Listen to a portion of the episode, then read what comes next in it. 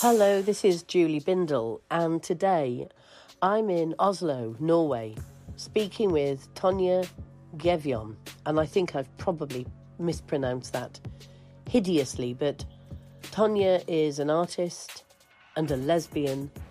She's been an activist for most of her adult life, and she stood up for lesbian rights.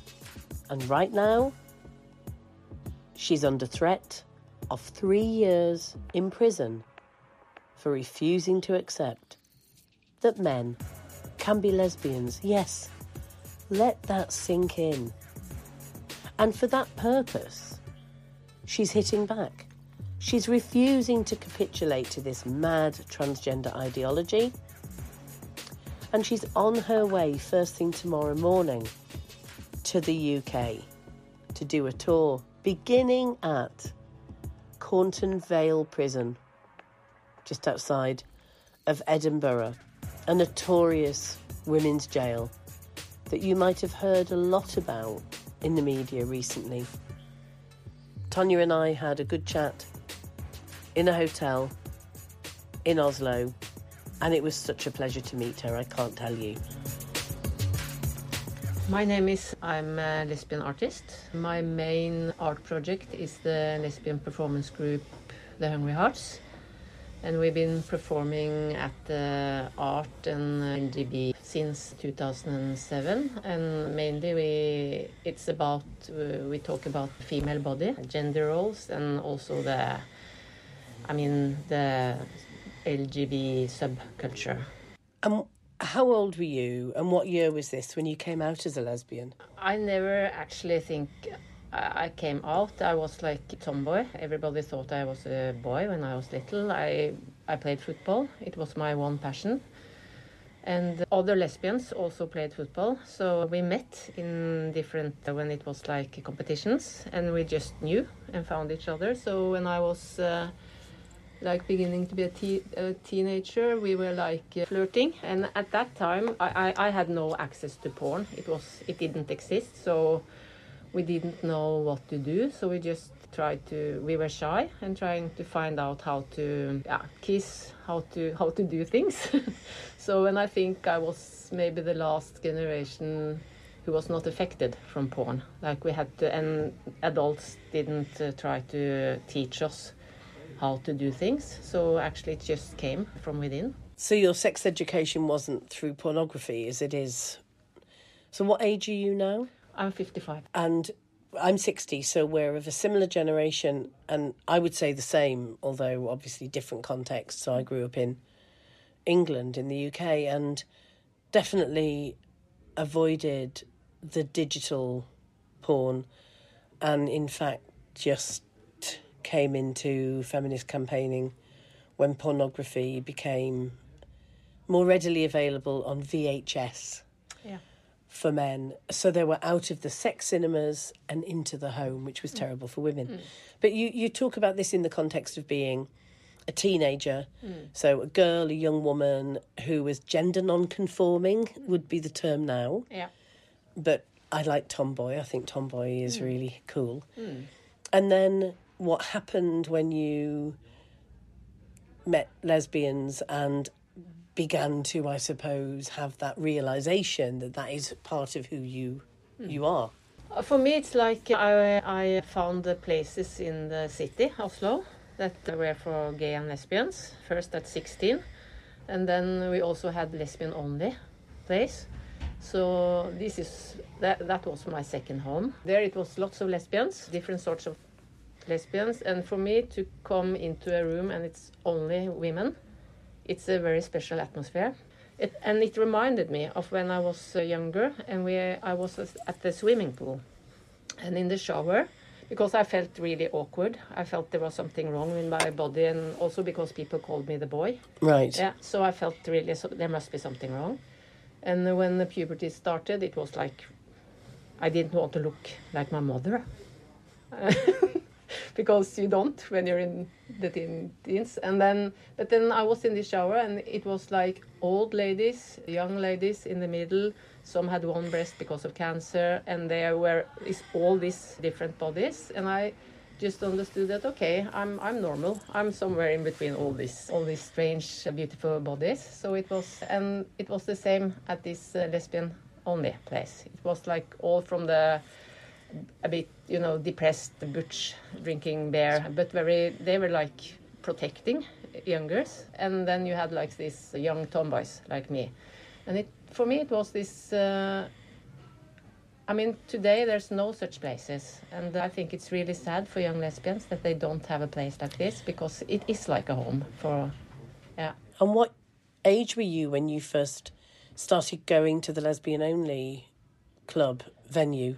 It started up in in the 90s, so I was I wasn't 18. So in your thirties. Yeah, yeah. And you say that was so important to you, and you mentioned particularly women's bodies and mm. being able to look at women's bodies and mm. think about your own. And in fact, that that happened to me. I was younger, but I was lucky enough to meet feminists who were lesbians when I was still in my teens. I was mm. 17, 18, in a city called Leeds in the north of England.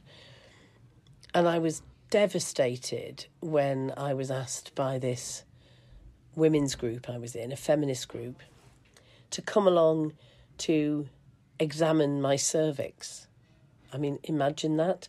Now, listeners will be, unless, okay, there'll be a few of you who are laughing uproariously or cringing at the same time. Most of you will not know what I'm talking about. So I'm just going to talk about cervixes for a minute. And outside of the row that we have currently about whether men can have cervixes, etc. So, the the deal was in this consciousness raising group as we called them that girls had been raised to hate our bodies to mistrust our sexuality if it wasn't just straightforwardly heterosexual marry a man and ask no questions we were taught to mistrust sexual desire other women and of course all hated our bodies because like you i was routinely called a boy I had breasts, and I think it was obvious I wasn't a boy, but I was so clearly gender non-conforming. I was refusing to wear the trappings of femininity at school. I wanted to stay away from boys. I wanted boys to stay away from me. Either way, I wanted to be my brothers because they had more freedom. So, fast forward to when I met the feminists and the lesbians. In this consciousness raising group, they said, Look, we don't even know what where our clitorises are true. We don't even know what our cervixes look like. Well, true, because they're inside of our bodies. And at that time, of course, most of us didn't have children unless we'd been in previous heterosexual relationships. So we hadn't been to the gynecologist. So we were in this meeting in a lesbian only space where we were given mirrors like hand mirrors, so mirrors that women would use to wear make to apply makeup, and were encouraged to look at our cervixes. Well, I couldn't see anything. I didn't know what I was looking at. I pretended. I was devastatedly embarrassed. But actually, and laughed at it. And in fact, we made jokes about it for years afterwards. Oh, God, those women, they're all hippies. They're going to go around looking at their cervixes.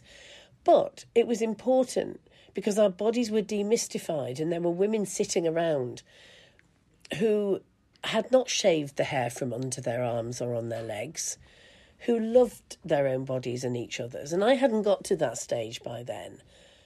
But it was so important. Now, I was thinking the other day when this row about cervixes resurfaced again, people with cervixes.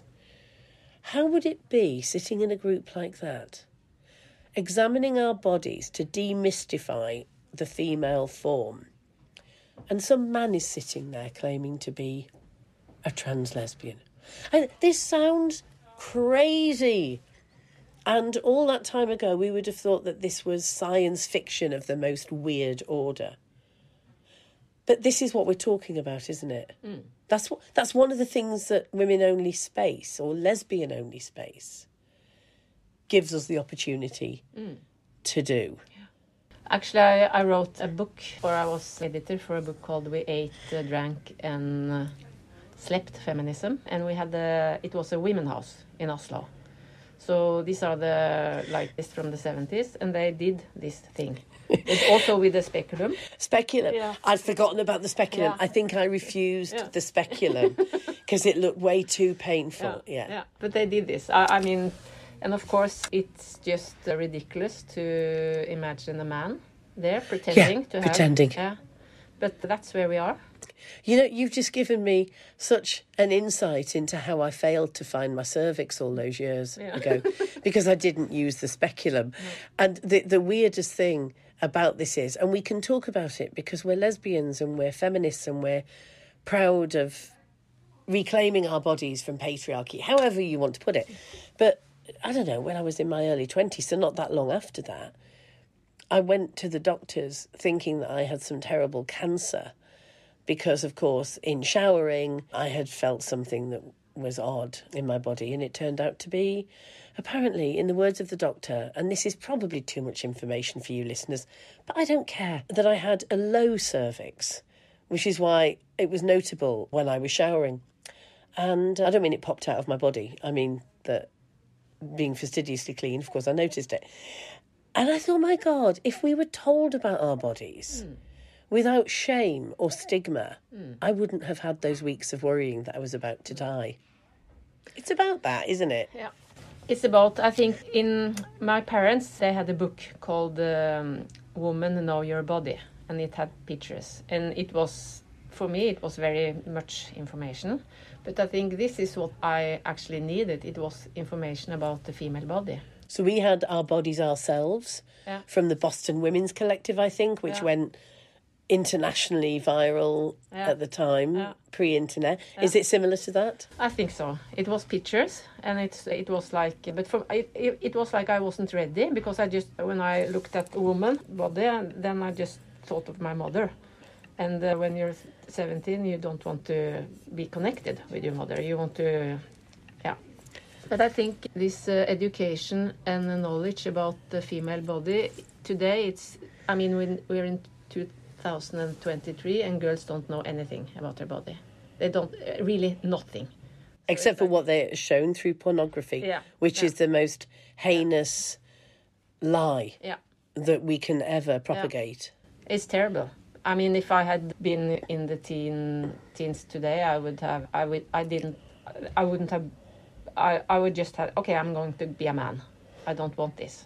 This is all history that, that young women, I'm desperate for young lesbians to understand. Not to look back, I think we should always move forward. Mm. But if we don't even know our history, then we're in trouble, aren't we? And many young feminists who do the whole sex work is work, trans women are women. Fine if they've formed those views through proper, rigorous mm. research, talking to people, reading, thinking, being critically, having their ideas critically examined and challenged. But they don't, and we know that. And so I want young women to know the things that we had to fight for that they wouldn't have now. And the reason why I want this is not so they can thank us, but so that they can understand that we are going backwards. We're at a time of terrible backlash, and they could lose the rights hmm.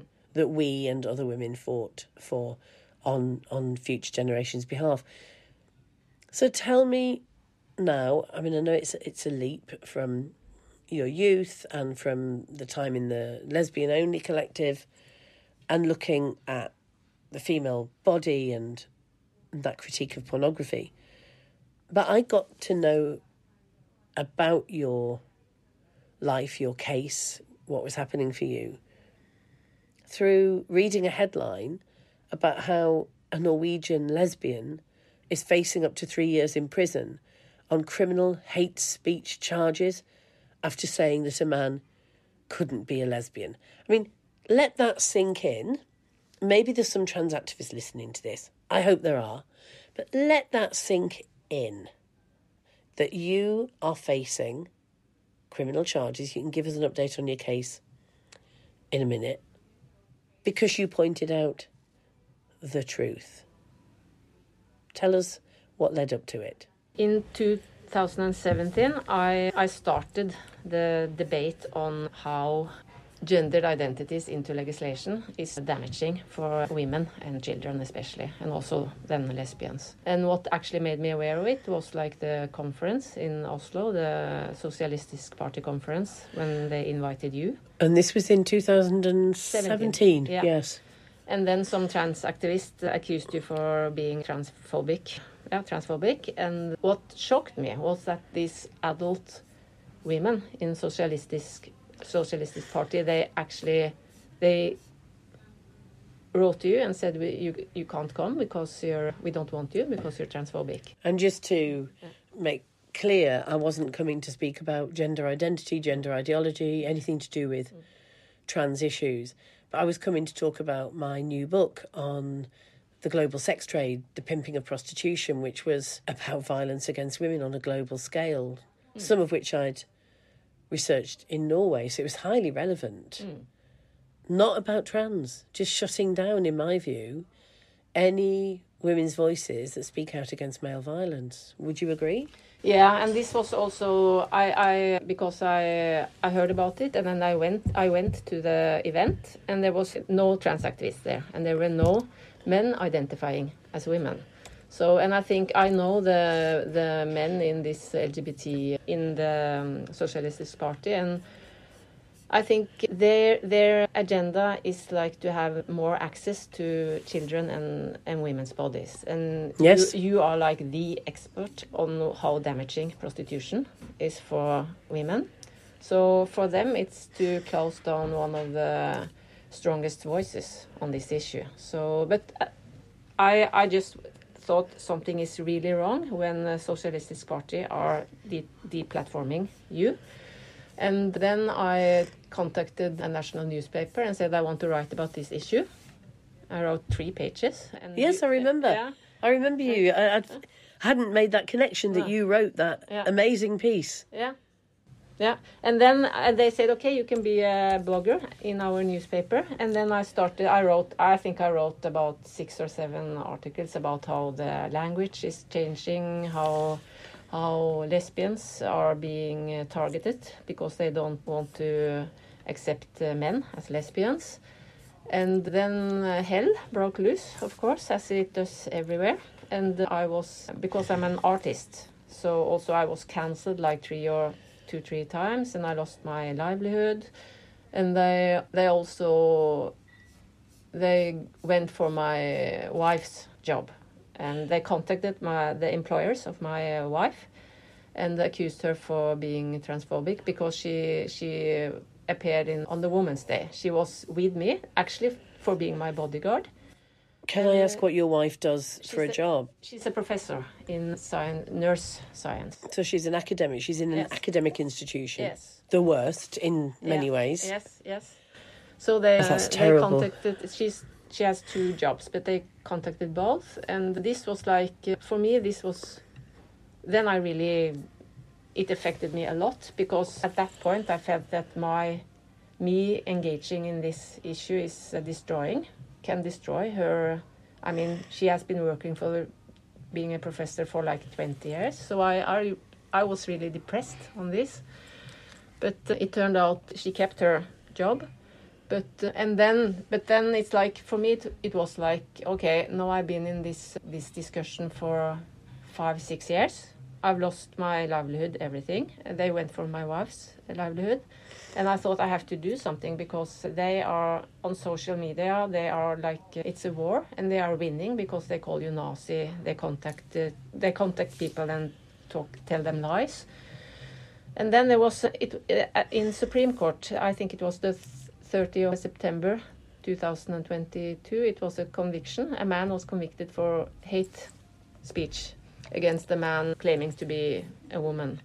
So I thought I read the read the conviction and. Uh, as I see it, he shouldn't have been convicted. But I think, okay, I'm an artist, I'm a performance artist, and my me engaging in this issue has it has like affected me as a woman, a lesbian, and an artist. So I will respond and comment comment as an artist. So I used some of his wording, but I attached it to my sexual sexual orientation. So I said something like men permaliping to be women or or fetishizing being a woman Yes. are, are my the main message was like lesbians have the right to call out abusive behavior and men claiming to be lesbians are they are like it's a principal assault uh, or a principal sexual harassment on lesbians. Yes. so this is what i did.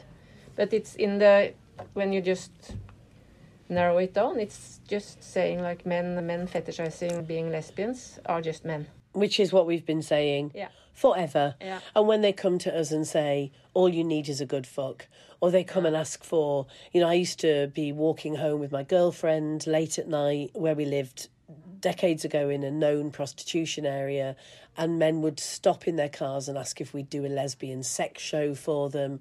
You know, they have long done this, they mm. have constantly asked us which one is the man, mm. how do you do it, which one of you has the dick. I mean, this is what we've had to face all our lives. Yeah. And now we've got men saying it, pretending to be lesbians. And is this Joker? Is this Christine Jentoft?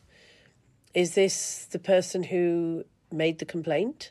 No, actually, it was it was an anon- anonymous tip to the to the competence center of hate crime. So it's the police, the competence cent- center that has that has reported me, and but I, ex- I expected this to happen. Yes. So, so because what I did was to to I mean this is the hate crime. So and in in in this law it's like my sexual orientation is protected. And but in the same law also men identifying as some kind of gendered minority also are protected. So to me it was like a picture. I was what I was looking at was like okay, I'm a lesbian and I am I'm in court and then you have the other side which is like heterosexual men pretending to be lesbian accusing me for a hate crime. So this picture was uh, I think it was a nice picture and also I'm I'm an artist so I think uh, no they have like it's like they ha- have had the command on the on the how to speak of this the narrative but now when I was reported I I think they don't they can't control this anymore. No, it's like up. If it comes to the court, it's it brings light to Yeah. the, to the whole madness. Yes, and it uh, can be scrutinised. Yeah. And for the first time ever in the history of everything, is the oppressor class, Yeah. the man, mm. claiming to be oppressed by the actual oppressed class. So, as lesbians, we all understand whatever bigotry there is there against us, we have had a hard time through negotiating our way as out lesbians in general society. We know that other communities display even more extreme anti lesbian bigotry. We know that in some countries, such as Uganda, it's a criminal offence.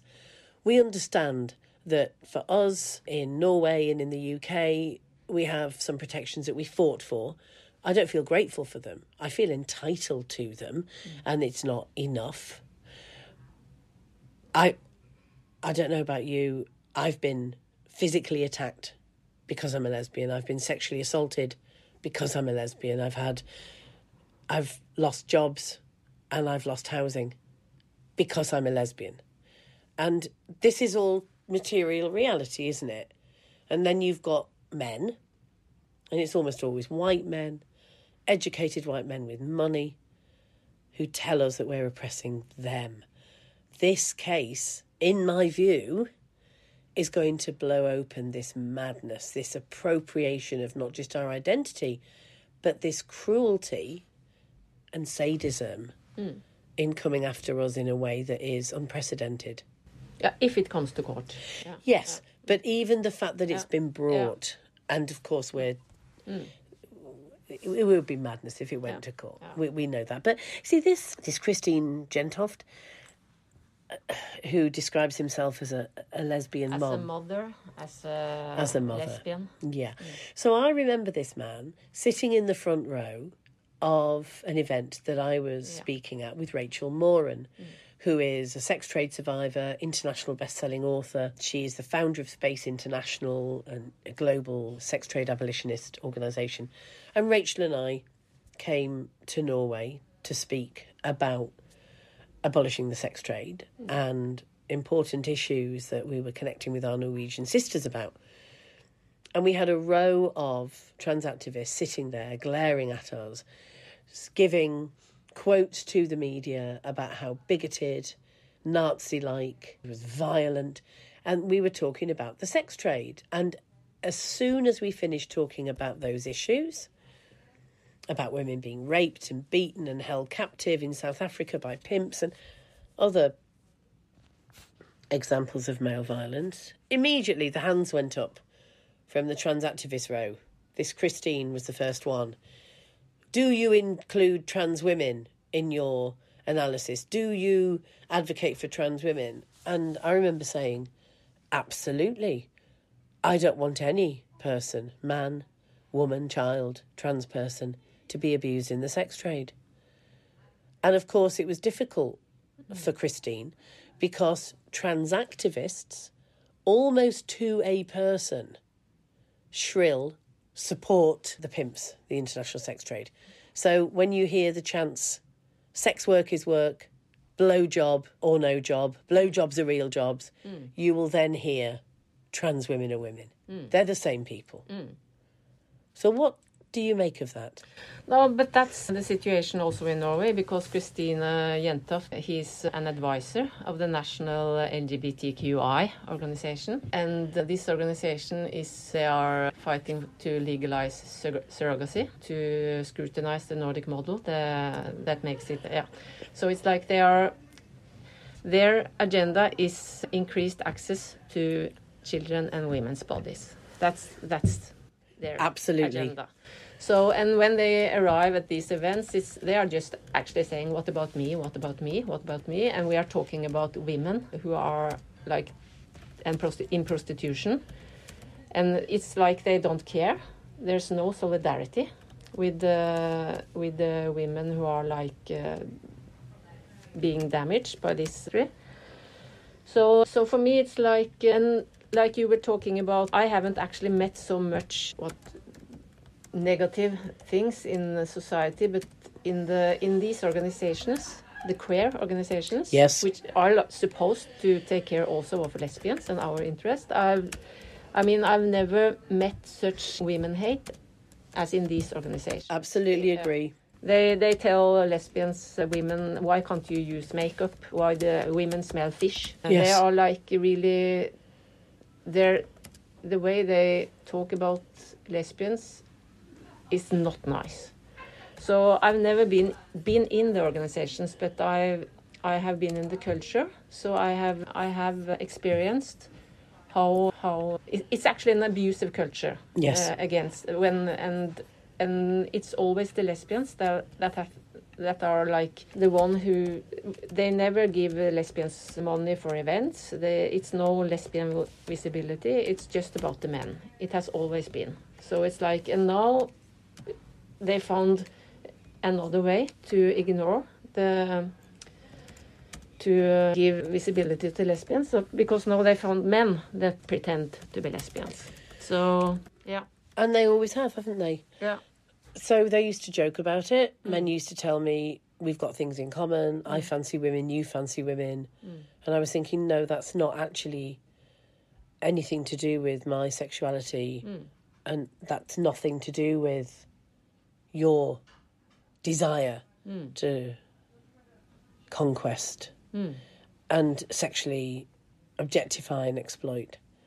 And of course, they were desperate for us to be on par with them, as were gay men into BDSM, heavy pornography, cruising for young young men, often underage. And I don't mean because gay men are abusers. I mean because they're men.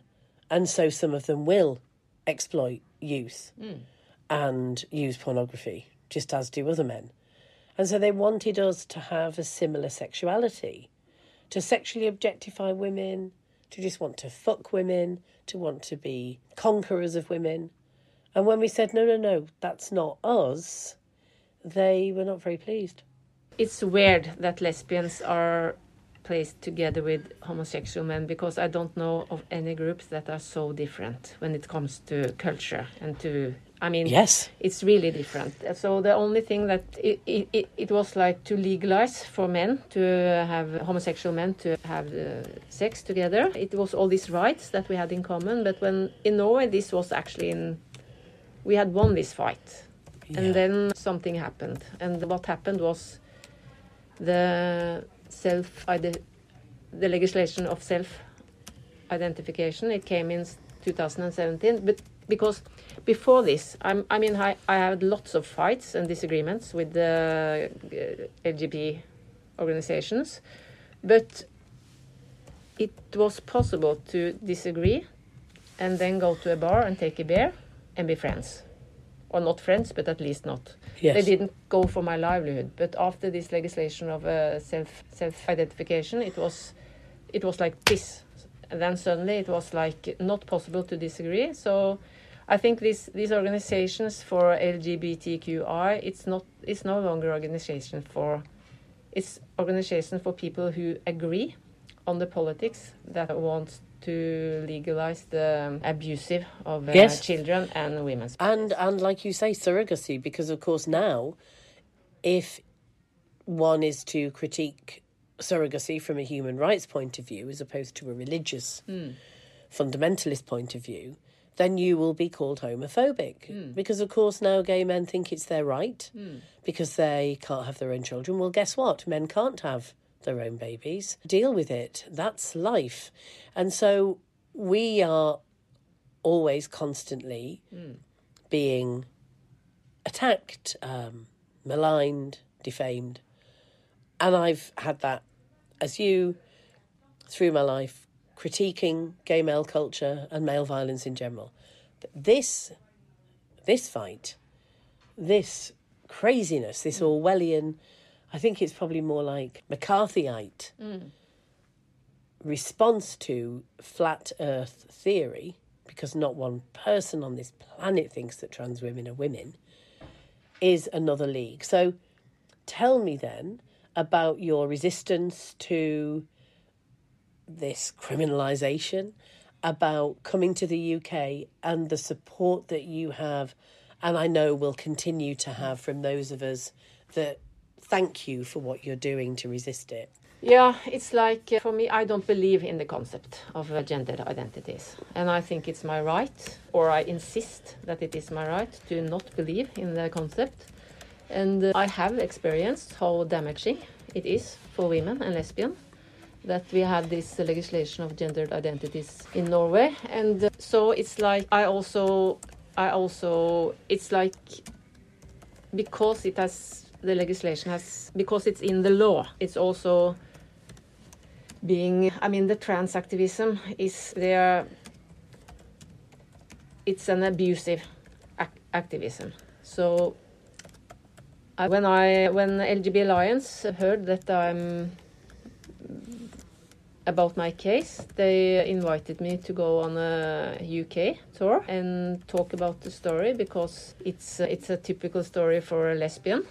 Uh, in you have a lesbian and we have one lesbian and one mother in every country, and that starts this starts to react on this. And so, an LGB Alliance is like it's the largest organization for lesbians do you have a branch of LGB Alliance in Norway? We, we try to start it, but it's like they are just attacking us. So it's like in Norway, I, I'm I'm joining the Women's Declaration Declaration with uh, Christina Ellingsen. So it's like because this is the strongest organization in Norway. So well, of course they are also called we are also called the Nazis and everything, but uh, everybody who is opposing gender identity is a Nazi. Uh, yeah. So and and when when you were invited by LGB Alliance to come to the UK, had it yet become a huge deal about Scotland and its prison policy? Nicola Sturgeon and her it bill. It just started, so it was like in that was the connection. They were like uh, because then you then because also abroad people think that in Norway everything is fine. The the it doesn't affect uh, anyone. It's just yeah it's working out for everybody. So, and this is not the case. And so I want to talk about how it affects women and especially lesbians on this tour and yeah, how damaging it is. When's your first talk? When's your first event? Hmm. It's Monday in Edinburgh. So you'll be going to demonstrate, I think, outside Cornton Vale Prison. Is that right? I think so. How exciting! And and so, who are you meeting? You're meeting our great friends Bev and Kate, our godmothers of the lesbian rights movement in the UK. Yeah, and Paula. Of course, Yeah. Paula Boulton, who's Yeah. from Lesbian Labour. That's excellent. And we, me and Paula are like creating the the artistic program. So it's it's going to be concert, music. So you're going to take this concert with you Yeah. when you travel around. Yeah. So what we're going to do is put up your program Yeah. of events Yeah. where you're going to be so that our listeners can go along, hear you speak, see the artistic event, whatever you call it. Mm. I don't know what these things are. Mm. I'm about as artistic as I don't know this table. But this is excellent because there'll be young lesbians who I think are really coming into the fold again, mm. who will be delighted to have you in town, mm. to have you in the UK, and to hear about your resistance. Tell me who you're looking forward to meeting. To me, to come into a room full of uh, women and lesbians, that's the that's when I get like this. Goose pimples. Yes, yeah. and it's uh, and I know the faces because I mean, if I go to Spain or uh, Germany, I will. All, you can spot some lesbians you really can Yes. spot, and we always do this nodding. It's yeah, like, yeah. uh, I that uh, acknowledgement. uh, yeah. So it's like, and their faces makes me. It's it really touches me because it's um, you know the fight they have been through, but also, of course, we are doing this for the young generation of Yes. lesbians, and we are telling lesbians that you have the right to to call out when men claim to be lesbians and don't mind the words. Yes. Just call it out. I mean, when I was young, we called it, "Oh, that's a pedo, that's a perv, Yeah. pervo," and that was to it was to warn each other about men who didn't respect Our sexual Yeah, boundaries. Yeah. So it's like so we have. I think that's what Bev and Kate and all of us are trying to do. It's uh, make awareness of how damaging it is this gender identity thing, and also to when we meet, we all get this energy and inspiration and agree on how to try to really change it Yes. when it comes to each country's legislation. What about the great visual imagery that's been produced by LGB Alliance, where we have lesbians of different ages, from different geographical areas, holding up a piece of paper? What does that piece of paper say? Lesbian, not criminal. Exactly. We used to be criminalised. I know that there's this myth that in the UK and elsewhere that there was never any criminal sanctions about female same-sex relationships. But actually we lost our children through the family courts. We were criminalised in that we were set up and sent to prison because we were seen as so so unacceptable within society. We were sexually assaulted and maligned and ended up homeless, and all kinds of things happened to us that ended in our criminalisation. Hmm. And I think what you're doing now is so important, so brave, and so pertinent to what's happening now. You're showing the lesbian resistance, hmm. and you will have such support. And I hope from our heterosexual friends and allies, and from those gay men that really have needed to stand up for lesbians before. And thankfully, some of them are starting to do it now. Yeah, yeah. So thank you. And I look forward to seeing you in the UK. Isn't that incredible? That story that because she refused to accept that an actual man can be a lesbian, that she was threatened with prison for hate speech. If this goes to court, I can imagine the biggest crowd of human rights campaigners outside of that court kicking off and bringing the attention of the world to this madness. Thank you for listening.